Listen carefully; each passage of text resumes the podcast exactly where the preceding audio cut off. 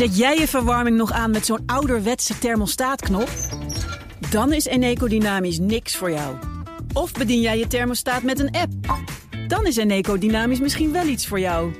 Doe de test op eneco.nl/slash test om te ontdekken of een dynamisch energiecontract bij jou past.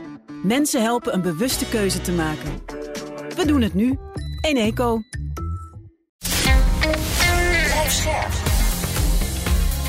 BNR Nieuwsradio. Werkverkenners. Rens de Jong. Het nieuwe jaar is net begonnen.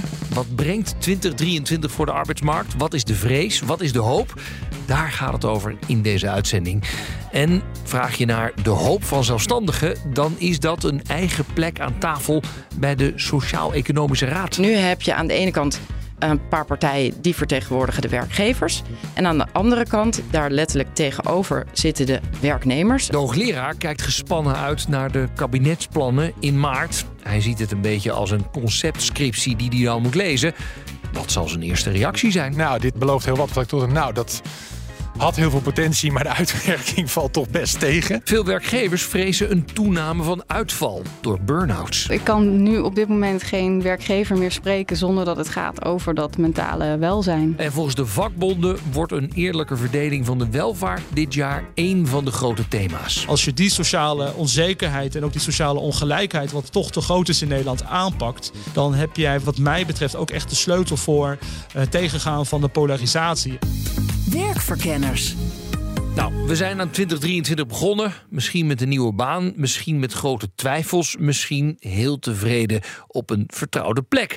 Wat gaat er dit jaar op de arbeidsmarkt allemaal gebeuren? Nou, ik vroeg de belangrijke spelers eerst wat hun hoop is voor dit nieuwe jaar. Ik ben Anne Megens, ik ben coördinator beleid bij werkgeversvereniging AWVN. Ja, gelukkig nieuwjaar. Dankjewel, jij ook. Ja, 2023. Laten we beginnen met de verwachte hoogtepunten. Wat, wat is je hoop voor het jaar dat voor ons ligt? Ja, ik hoop dat we heel snel uit die, de dip, die onvermijdelijk is, de economische dip, dat we daar heel snel weer uit uh, kunnen klimmen. Mhm. Dat is mijn hoop. Ik, ik zag een um, column van Matthijs Bouwman, die zei, joh, het was eind vorig jaar. Uh, we zitten er nu al in. Het wordt een heel klein dipje. Maar omdat iedereen aan het werk blijft, gaan we redelijk snel komen daar wel weer uit. We zullen er weinig van merken. Ben jij ook zo optimistisch? Iets minder optimistisch. Wel over uh, het economische herstel dat dat snel zal gaan. Mhm. Mm -hmm. Maar ik denk dat we ons ook weer niet blind moeten staren op die macro-economische kerngetallen. Want waar ik wel een beetje voor vrees, is dat binnen het werk en binnen organisaties de druk wel heel hard aan het oplopen is. Mm -hmm. Dus ook al zien we straks dat de werkloosheid niet uh, rap oploopt en dat de economie weer aantrekt. Nu al hebben mensen heel erg veel last van stress, burn-out klachten. Ja. Uh, de krapte op de arbeidsmarkt blijft ook. Dus het is ook niet heel makkelijk om straks weer nieuwe mensen erbij te plaatsen. Ook als daar economisch wel ruimte voor is. Hoge ziekteverzuim, dat kruipt ook echt omhoog al uh, een tijd lang.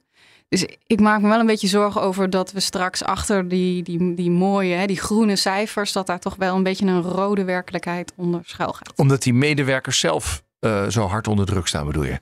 Ja, omdat er veel een, werk verzet ja. moet worden met hetzelfde aantal mensen. Ja, ja. Je klinkt bijna als een vakbond uh, als je ik jou zo hoor. Ja, maar het is wel een vergissing om te denken dat werkgevers zich niet bekommeren om het welzijn van de medewerkers. Ja. ja. Jij hoopt dat het economisch dipje snel voorbij is. Aan de andere kant, als dat snel voorbij is, dan beginnen de problemen nog meer te groeien. Want dan is er nog meer groeivraag, nog minder of dezelfde aantal mensen dat aan het werk gaat. Ja. Dan worden de problemen misschien intern alleen maar groter. Nou ja, ik zeg dan maar even of het nou langzaam gaat, het herstel snel gaat of het helemaal uitblijft. De grote vraagstukken als het gaat om personeel, die blijven even urgent. Ja. Alleen al omdat we een aantal maatschappelijke transities aan het doorvoeren zijn. Hè? Van stikstof tot uh, verduurzaming, andere energiebronnen gebruiken. Er zijn gewoon zoveel maatschappelijke uitdagingen waar de arbeidsmarkt een sleutel uh, in is. En nog even los van de conjunctuur, moeten we daar doorheen. Ja. En dat vergt enorm veel van werkgevers en werknemers. En dat gaat nog niet vanzelf goed. Nee, een van de dingen waar we het met elkaar over hebben is dat personeelstekort. En daar moeten we iets op vinden, et cetera, et cetera. Wat hoop je dat we daar met elkaar dan voor elkaar gaan krijgen? Want ik heb de baas van AWVN laatst horen zeggen... ja, als je een nieuwe business gaat starten... denk nou niet dat er blikken mensen open te trekken zijn... want de blikken zijn op en de mensen ook. Dus Ja. hoe, eh, hoe gaan we hier overheen komen? Ja, ik hoop echt dat eh, de creatieve oplossingen die er zijn, dat die ook benut gaan worden. Mhm. Dus ik zie nog te veel bij werkgevers, maar ook bij andere partijen, dat we ja, in die, in die inderdaad in die traditionele reflex schieten. Huur dan maar meer mensen in. Of zet nog maar eens een vacature uit. Terwijl er is echt wel meer mogelijk. Bijvoorbeeld op het gebied van meer uren werken. Mhm. Niet om mensen over de klink te jagen, juist niet. Maar wel te kijken, de mensen die kleine baantjes hebben en met een aantal aanpassingen in dat werk meer kunnen doen. Hoe kunnen we dat voor elkaar krijgen? Dat is één. Maar ook eh, mensen aan de zijkant van de arbeidsmarkt die er nog wel zijn. Bijvoorbeeld ouderen, mensen met een arbeidsbeperking. Ja, dat werkgevers het aan gaan durven om die in te, aan te nemen. Mijn volgende gast heeft grote verwachtingen voor dit nieuwe jaar. Mijn naam is Ruben Houweling. Ik ben hoogleraar arbeidsrecht aan de Erasmus School of Law. En kroonlid van de SER. Ja, eh, welkom in de uitzending. Gelukkig nieuwjaar trouwens. Ja, een heel gelukkig nieuwjaar, eh Ja. Rens. Wat is je hoop voor 2023? Ja, 2023 wordt een jaar. Ja, daar kijk ik echt enorm naar uit. Oh, nu vertel, al. vertel. Eh, ik, ik, ik moet zeggen, ik, ik zat heel 2022 eigenlijk te wachten op dit moment. Want Ja. 2023 belooft toch echt wel een jaar te worden van heel, heel veel wijzigingen in het arbeidsrecht en daarmee wijzigingen op de arbeidsmarkt. Ja, en dat is eh, voor twee dingen goed. Eén, denk ik dat we al heel lang naar deze verbouwing uit zitten te kijken. En twee, vanuit jouw beroep. Ja. Hè, als, als, als bekijker van al dit, dit soort werk. Als een wetenschapper is dat natuurlijk. eh, ja, dit, dit is dit jouw WK, is dit eigenlijk. Ja, dat, dat, dat is het precies. Dat is het precies. Kijk, en ik kan me voorstellen dat de gemiddelde luisteraar op dit moment denkt van ja, dat is leuk. Daar zit een, daar zit een nerd van een wetenschapper in die zegt dit is nu mijn moment van eh, de snoepwinkel gaat open en eh, oh prachtig nieuwe, nieuwe wetten. Terwijl de gemiddelde luisteraar waarschijnlijk ook denkt van ja, nieuwe wetten, daar gaan we weer. Eh, regeltjes en, en, en hoe gaat dit nou ervoor zorgen dat het werk ook beter gaat in Nederland? Maar waarom is het jouw grote hoop dat we inderdaad aan die verbouwing gaan beginnen? Nou, je hebt een lange periode van planvorming. Je gaat vergunningen aanvragen. En dit is eigenlijk het moment dat we nu, waar we nu eh, voor staan, is dat nou, langzaam maar zeker de eerste heimachines eh, het terrein oprijden. En we beginnen ergens aan te werken. En waar werken we dan aan? Nou, aan de arbeidsmarkt van de toekomst. En dat doen we door uitvoering te geven aan eh, de commissie Borslap Advies alweer uit 2020. hè, Als je dat op je laat inwerken. Dat is alweer Tijd geleden. tijd geleden. En eh SER-MLT, het middellange termijn advies van de Sociaal-Economische Raad. Nou, en het stemt mij bijzonder positief als ik kijk naar hoe de minister heeft aangekondigd daar eh, met heel veel wetgeving het eerste kwartaal 2023. Dus nu, daarom ben ik zo ja, als, een, als een kind zo blij van nou, kom maar op. Eh, wanneer kan ik het cadeautje uitpakken Ja. en ermee gaan spelen? Aangekondigd om daarmee aan de slag te gaan. En die nieuwe wetgeving, hè, want dat doen we niet omdat we nieuwe wetten willen maken, maar omdat we de arbeidsmarkt in Nederland future-proof willen maken. Tenminste, dat, dat Ja. zou ik zeggen als ik minister was. Wat moet deze, nou, misschien is het wel een incubator of zo, wat moet dat, welke impact moet dat gaan hebben wat jou betreft? Nou, de, de belangrijkste impact is dat deze wetgeving ervoor moet gaan zorgen dat we over acht jaar van nu de juiste mensen op de juiste plek aan het werk hebben. En de grote vraagstukken waar deze minister ook voor staat is: we hebben steeds minder handjes tot onze beschikking. En de handjes die we hebben, die doen soms niet waar we misschien de meeste behoefte aan hebben. Hè. Dus het gaat om, eh, hebben we voldoende mensen voor onderwijs, voor zorg, maar ook voor de techniek. Als we de grote, niet, niet- alleen de energietransitie, maar vooral de klimaattransitie willen waarmaken. Dan hebben we ook heel veel mensen nodig die kunnen isoleren, die eh, zonnepanelen kunnen installeren, enzovoort en zo verder. Nou, en daar hoopt deze wetgeving aan te gaan bijdragen. In een eerdere uitzending over een jaar, kabinet Rutte 4, zei je dat je heel veel verwachtte van deze student. Zijn er nieuwsmomenten waar je denkt, ja, daar kijk ik nou naar uit? Zeker. Ik kijk heel erg uit naar maart. Eigenlijk, dat wordt een soort zo'n, eh, volgens mij noemden we toen een, een student die een scriptie aan het schrijven is. hè? Exact, ja. En eh, in maart verwacht ik toch een soort conceptscriptie, waar ik dan als beoordelaar natuurlijk naar ga kijken. Ik ben heel erg hoopvol, hè, dus ik verwacht daar een mooi stuk. En ik verwacht dan ook dat, dat, dat vanaf maart, want wat er gebeurt er dan? Dan zullen de meeste wetvoorstellen naar eh, de Kamer worden gestuurd. Dus dan zien we ook echt wat gebeurt er. En wat er dan nog gaat gebeuren is eigenlijk tussen het concept en het finale stuk. Ja, daar kan heel veel gebeuren. Eh, De student kan uitstappen, de student kan, eh, kan creatieve ingevingen krijgen... of kan in die creativiteit dingen helemaal verkeerd opschrijven. Even de, de student kan uitstappen. Dat kan alleen maar gebeuren als de provinciale staatsverkiezingen misgaan, toch? Voor het kabinet. Ja, dat, dat, zou, dat zou, overigens moet ik eerlijk zeggen dat ik dat op het terrein van de arbeidsmarkt me afvraag of dat het een hele grote impact eh, zal hebben. Maar dat zou kunnen. Dat zou kunnen. Eh, het is heel goed denkbaar dat of om wat voor andere reden ja, er toch weer een, eh, een, een herijking komt van het kabinet. En dat zou jammer zijn, want het zou enorm vertragen. Zelfstandigen en flexers hebben nu nog geen eigen plek in de SER. Mijn volgende gast hoopt dat 2023 het jaar wordt dat daar verandering in komt. Ik ben Roos Wouters. Ik ben directeur van de Werkvereniging. Dat is een belangenplatform voor modern werkenden. En dan zie ik je kijken, wat zijn die modern werkenden? Wie zijn dat dan?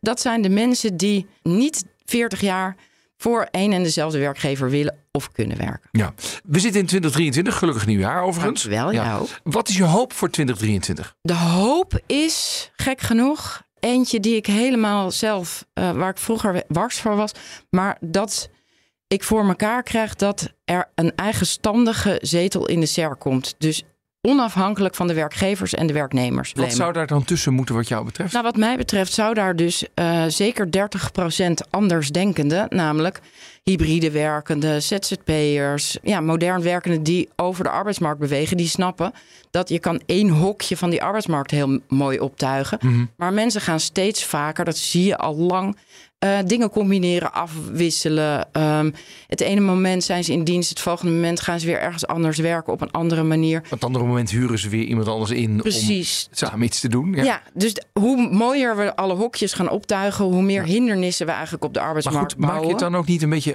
uh, onnodig ingewikkeld? Want uh, ja, volgens mij is, hij, is er al een zetel voor ZZP'ers in de SER, toch? Geen eigenstandige. Wa die, wat is dan die, een verschil tussen een eigenstandige en een zetel? Nou, ze hebben nu aan werkgeverszijde een zetel. Ja. Eén zetel. En aan werknemerszijde. Nou, klinkt toch als een mooie oplossing? Uh, ja, alleen merk je dat ja, op het moment dat ze ergens uit moeten komen met elkaar, dan wordt toch vaak door de meerderheid gezegd: minderheid, trek even je been bij. Doe niet zo moeilijk. Ja, ja, dus je zit, bij, je zit of onder VNO-NCW. En als het dan echt te lastig wordt, dan wordt het gewoon gezegd: joh, kun je niet even zo moeilijk doen? Precies. Of je zit bij de werknemers en dan val je onder de vakbond. Ja. Hoeveel mensen zijn er nou?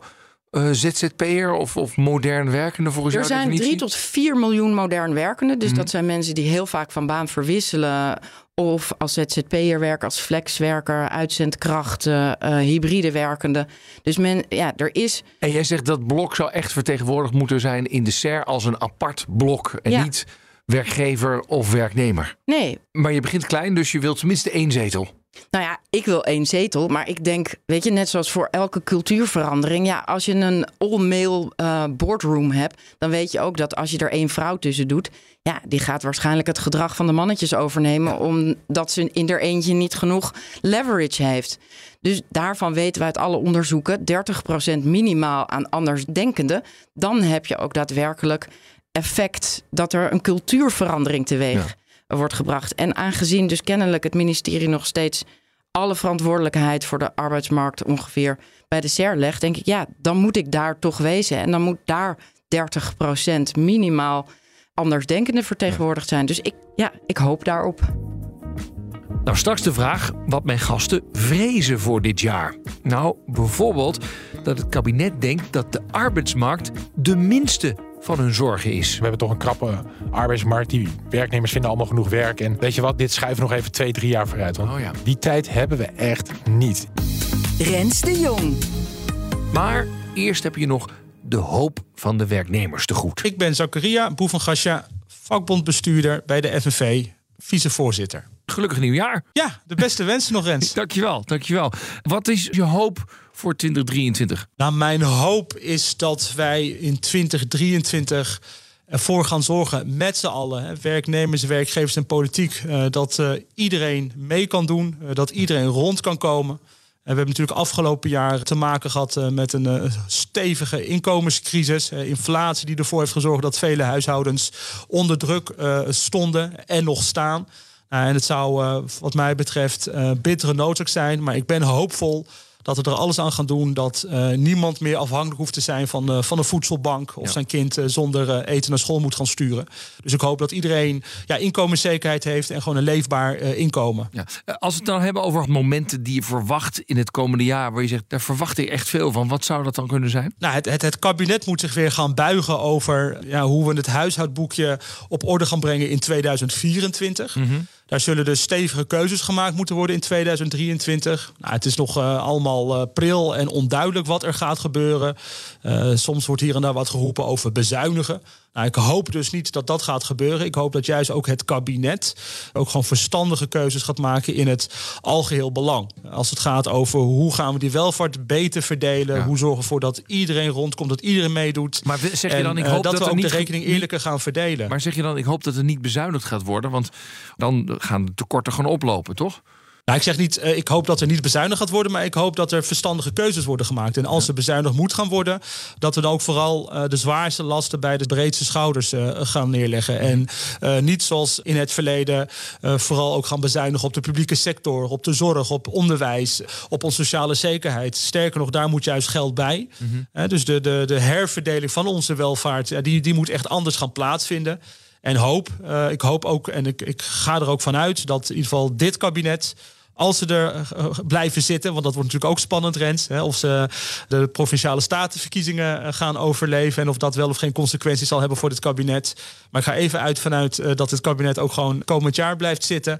Dat ze daar goede, verstandige keuzes in gaan maken als het gaat over hoe verdelen we de lussen en de lasten veel eerlijker en veel socialer. Over het algemeen zijn werkgevers, zelfstandigen en werknemers hoopvol aan het nieuwe jaar begonnen, maar toch zijn er dit jaar ook nog wel wat onzekerheden. Wat houdt de polder bezig? Waar zijn ze bang voor? Eerst Anne Megens van de AWVN namens de werkgevers. Ja, dat zit voor mij wel in die, uh, ja, die sluipmoordenaar van uh, burn-out, stress en ziekteverzuim. Ja. Kun je daar iets meer over zeggen? Bij mensen is het vaak zo als ze in een burn-out terechtkomen dat verschillende stressoren, zoals ze dat dan noemen, aan de hand zijn. Dus het kan zijn dat iemand financiële problemen heeft thuis of uh, spanning thuis of wakker ligt vanwege die oorlog in Oekraïne. En als er dan ook nog op het werk hele hoge werkdruk bij komt, collega's die uitvallen, ja, dan wordt iemand over het randje geduwd. En dat, is, uh, nou, dat heeft gewoon effect op die persoon, op de werkvloer, op gevoel in de organisatie dat je samen aan iets moois uh, ja. bezig bent. Ik vraag me altijd wel af, hoe gaan we dit nou oplossen? Ja. Want, want ja, aan de ene kant, we hebben mensen tekort op de werkvloer. Aan de andere kant, mensen hebben stress over de inflatie en dat dat ook niet allemaal gecompenseerd wordt. De druk wordt hoger, te weinig mensen. En dan komen wij dan als werkgevers aan met een vitaliteitsprogramma. ja, dat vind ik altijd heel lief bedoeld, maar ik denk altijd van ja, maar volgens mij is de oorzaak ligt nog veel verder. Ja, maar tegelijkertijd, uh, je kan ook zeggen, de oplossingen zijn eigenlijk verbazingwekkend simpel, oh ja? maar wel ook effectief. Ja, denk bijvoorbeeld aan uh, medewerkers met financiële problemen. We mm-hmm. hebben uh, nog niet zo lang geleden een onderzoek gedaan onder onze werkgevers. Van, hoe zie je dat nu, die financiële problemen? Ja, en dan merk je dat werkgevers nog schroom hebben om daarover te praten, bijvoorbeeld. Leidinggevenden hebben schroom om daarover te praten met hun werknemers. Zodra je dat doet, ja, dan gaat er opeens een, dan komen er allerlei mogelijkheden. Bijvoorbeeld een budgetcoach helpt al heel erg veel. Een eenmalige uitkering helpt heel veel. Uh, een reiskostenvergoeding, vakantie naar voren halen. Nou, noem maar op. Het zijn allemaal hele simpele oplossingen waarvan jij waarschijnlijk denkt, ja, pas ze dan gewoon toe.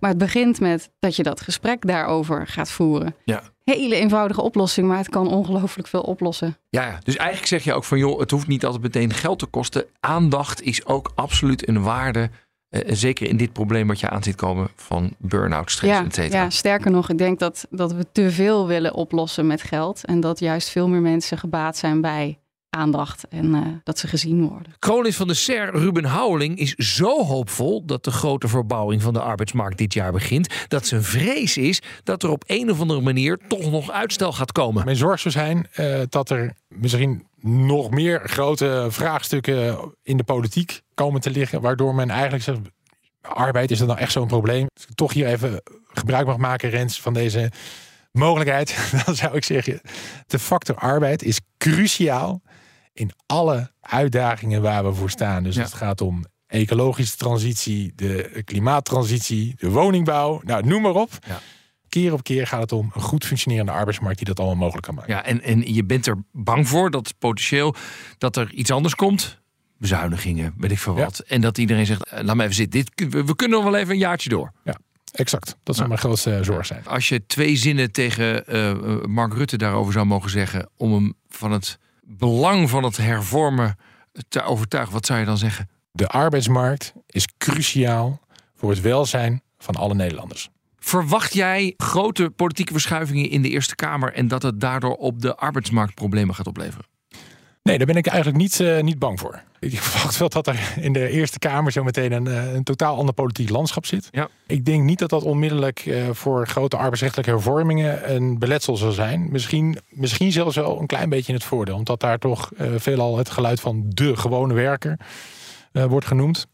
Dus ik ben daar niet heel sceptisch over. Roos Wouters van de werkvereniging vreest voor het moment dat de wet DBA en de webmodule in de Tweede Kamer worden besproken. Ik ben vooral heel bang dat de Kamer niet wakker wordt. Oh, vertel. Nou, zij hebben met elkaar een werkelijkheid gecreëerd door alle debatten waar ze in zitten en ja, de hectiek. Dat ze helemaal geen tijd nemen om echt vooruit te kijken en echt terug te kijken van goh, hebben al dit soort voornemens om de arbeidsmarkt ja, flex, minder flex, Mhm. vast, minder vast. En als we dat zo even voor mij, de, de Karin van Gennep gaat, als het goed is, in het voorjaar komen met eh, nog meer duidelijkheid over waar het kabinet precies heen wil. Daar zal vast en zeker in 2023 over vergaderd gaan worden in de, in Ja. de Tweede Kamer. En jij zegt, jij bent bang dat ze niet wakker genoeg zijn. Ja, nou ja, ik heb echt bijvoorbeeld over die wet DBA en de uitvoering van de webmodule. Mhm. Spreek je individuele Kamerleden, zijn ze het allemaal met je eens, of bijna allemaal, dat het een monster van een ding is? Gaan ze er met elkaar over stemmen? Gaan al die 150 mensen gewoon zeggen dat ze het een goed plan vinden? Dat ik denk, welk volk vertegenwoordigen jullie? Hmm. Dus er wordt een soort van: oké, we, we zijn het met elkaar allemaal eens dat we dit gewoon oké vinden, terwijl we het individueel niet goed vinden. Wat, wat is daar dan Ja, aan de hand? Maar nu komt er, dat, dat kondigen we al een aantal jaar aan, de, de grote verbouwing van de arbeidsmarkt aan. Dus nu zou je verwachten dat er wel wat mensen wakker zijn, want dit is wel het moment om wakker te zijn. Ja, dat zou je denken. Maar ik denk dat al best wel een tijdje. En echt het tegenovergestelde lijkt waar te zijn. Het is een soort van, omdat het zo moeilijk is, omdat je natuurlijk mensen in het huidige stelsel niks wil afnemen.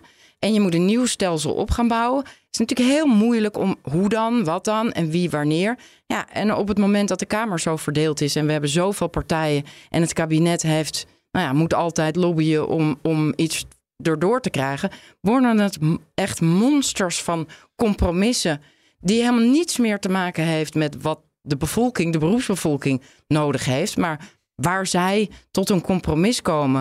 Ja. Dus het is een soort van handje drukken in ego's en partijen waarvan ik denk, jongens, ja, jullie zijn jezelf vooral heel goed aan het vertegenwoordigen, maar vertegenwoordig je de burger ook nog?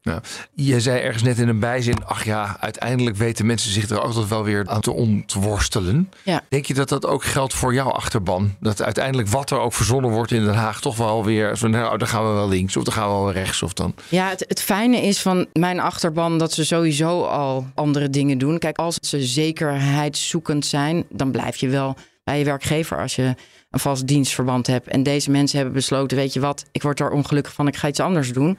Dus deze mensen zijn sowieso eigenlijk flexibel genoeg om te bedenken, oké, dan verzin ik wel weer een andere oplossing. En dan moet ik ook heel eerlijk zeggen, ik ga ze er ongelooflijk bij helpen. Want wij zijn ook voornemens om een coöperatie op te richten. Als je namelijk als ZZP'er in een coöperatie bent, dan ben je geen ZZP'er meer. Kan je nog steeds wel je klus als ZZP'er aannemen. Maar stuurt de factuur vanuit de coöperatie. Met het gevolg dat je alsnog gewoon precies kan blijven doen wat je daarvoor deed. Alleen doe je het dan met een groepje ZZP'ers. En eh, nou ja, daar gaan we ze bij helpen. En ook, eh, ja, wil je vaker van baan wisselen en ge- geloof je niet meer in het vaste contract, maar wil je wel je zekerheden behouden? Ja, dan zijn we ook eh, met Edward Belgraver van verloning.nl eh, de werkgever eh, verder aan het optuigen. Dat is een, ook een coöperatie die werknemers van werkgevers over gaat nemen.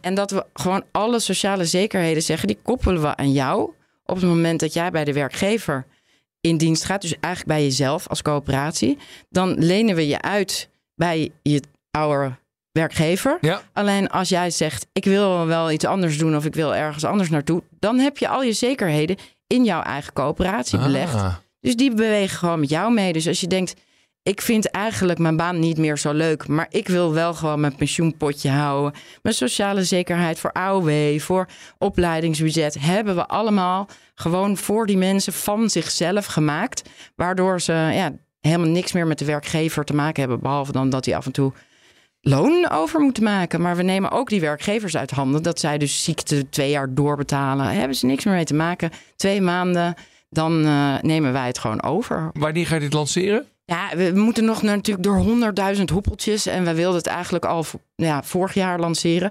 Maar ja, nu dit jaar. In elk geval willen we er helemaal mee klaar zijn om alles maken van modern werkende. Voordat de wet DBA uh, en de webmodule gehandhaafd gaat worden. Dat we gewoon drie workarounds hebben waardoor mensen en sociale zekerheid opbouwen. Want dat vinden wij ook belangrijk. Ja. En niet uitgebuit kunnen worden. En toch gewoon hun eigen voorwaarden van hun werk kunnen creëren. Voor de vakbond en dus de werknemers zijn de komende verkiezingen voor de provinciale staten en de Eerste Kamer nog wel een punt van zorg, zegt Zakaria Bouvagasha van de FNV. Ik maak me eerlijk gezegd wel zorgen om het politieke landschap. Mhm. Ik zie veel versplintering en dat lijkt alleen maar erger te worden. Ik zie veel ja, polarisatie en vooral uh, willen scoren ten koste van de ander.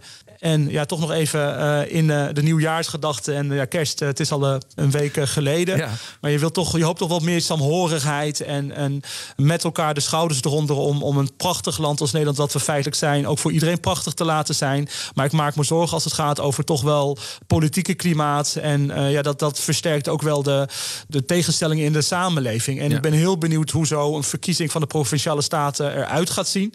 Of we niet een nog versplinterd eh, politieke landschap gaan krijgen. Want dan wordt het nog lastiger om goede besluiten te nemen in het landsbelang. Ja. En wa- wat zou je daar als vakbond aan kunnen bijdragen? Bedoel, jullie maken misschien wel onderdeel van het bestuurderssysteem in Nederland, maar niet van het politieke systeem. Maar dat politieke debat. Ja, dat is natuurlijk inderdaad ook wel op een of andere manier verhard. En daardoor denk ik dan ook wel weer versplintering heeft er opgetreden. Wat, wat kunnen jullie daar nog in doen? Wij zijn van oudsher een- vakbond. En een en een vakbond is de bond van mensen. En vooral ook mensen eh, op de werkvloer die werken. En eh, wij zien, ervaren dagelijks wat, wat er speelt onder eh, mensen op de werkvloer. De zorgen die er zijn, de boosheid die er is. En als vakbond proberen wij daar waar wij aan tafel zitten, in de politiek, in de polder, daar ook aandacht voor te vragen en dat ook te houden. Want ik denk ook dat een deel van de oplossing van de polarisatie en van de boosheid in de samenleving ook ligt bij de thema's waar wij voor staan. Een eerlijke verdeling van de welvaart, iedereen gewoon een goed inkomen, een, een goed sociaal zekerheidsstelsel, een hoger minimumloon. En ja, wij als vakbond eh eh, venten dat uit. We maken de problemen in de samenleving zichtbaar en benoemen niet alleen de problemen, maar geven ook aan waar de oplossingen liggen. Die zijn op zich niet ingewikkeld. Het gaat vooral over welke keuzes willen de politiek maken als het gaat over hoe verdelen we het geld veel eerlijker. Ja, dat hopelijk als daar een keer serieuzer naar wordt geluisterd, zowel door werkgevers als de politiek, we ook eh, ja, die versplintering en eh, die verharding in de samenleving tegen kunnen gaan. Want eh, door die onzekerheid, door die boosheid bij onze achterban, bij onze leden, zien we ook dat vervolgens ja, mensen naar elkaar gaan wijzen. Dat identiteitspolitiek eh hoogtij viert. Nou, populistische partijen die, eh, die scoren daar goed op. En ik denk dat op de lange termijn niemand daar in Nederland mee gediend is. Dus wij proberen als vakbond vooral ook weer die verbinding te maken. Maar wel op basis van wat er leeft en wat er speelt onder de mensen. eh, waar de onvrede en de boosheid begrijpelijkerwijs het grootst is op dit moment. Nou, alles nog even op een rijtje. Wat hoopt en wat vreest de polder? Hoop is er op een snel einde aan de recessie en een aanvang van de grote verbouwing die nodig is voor de arbeidsmarkt. Gehoopt wordt ook dat iedereen kan meedoen en kan rondkomen. En vanuit de zelfstandigen is er de wens en de hoop dat de modern werkenden voortaan volwaardig kunnen meepraten in de polder. Nou, zorgen zijn er zeker ook. Bijvoorbeeld over de toenemende groep die te maken krijgt met te grote werkdruk en uitval. Door bijvoorbeeld een burn-out. En wat als er weer een grote crisis komt? Zou die de echt wel hard nodige herziening van de arbeidsmarkt op de lange baan kunnen schuiven? En de wetgeving voor zelfstandigen. Ja, de meeste politici lijken er individueel wel van overtuigd dat de wet DBA die er nu ligt niet deugt, merkt Roos Wouters. Maar wat als de Kamerleden liggen te slapen als hij opnieuw in de Tweede Kamer wordt besproken? En voor de Eerste Kamer zijn er dit voorjaar verkiezingen. Kan het politieke landschap nog verder versplinteren en leidt dat dan tot grotere tegenstellingen in de samenleving? Wordt besluitvorming in het belang van de hele maatschappij misschien wel heel erg lastig?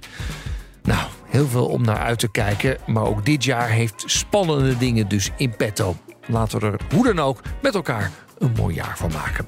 Dit was Werkverkenners voor deze week. Volgende week dan krijg je weer een verse en een geheel vernieuwde Werkverkenners. Op dinsdag om drie uur en dan zijn we een uur lang. met allerlei nieuwe rubrieken. Wordt een leuke uitzending. In je podcast-app kunnen we op ieder moment terugluisteren. Productie en redactie Nelleke van der Heijden. Mijn naam is Rens de Jong.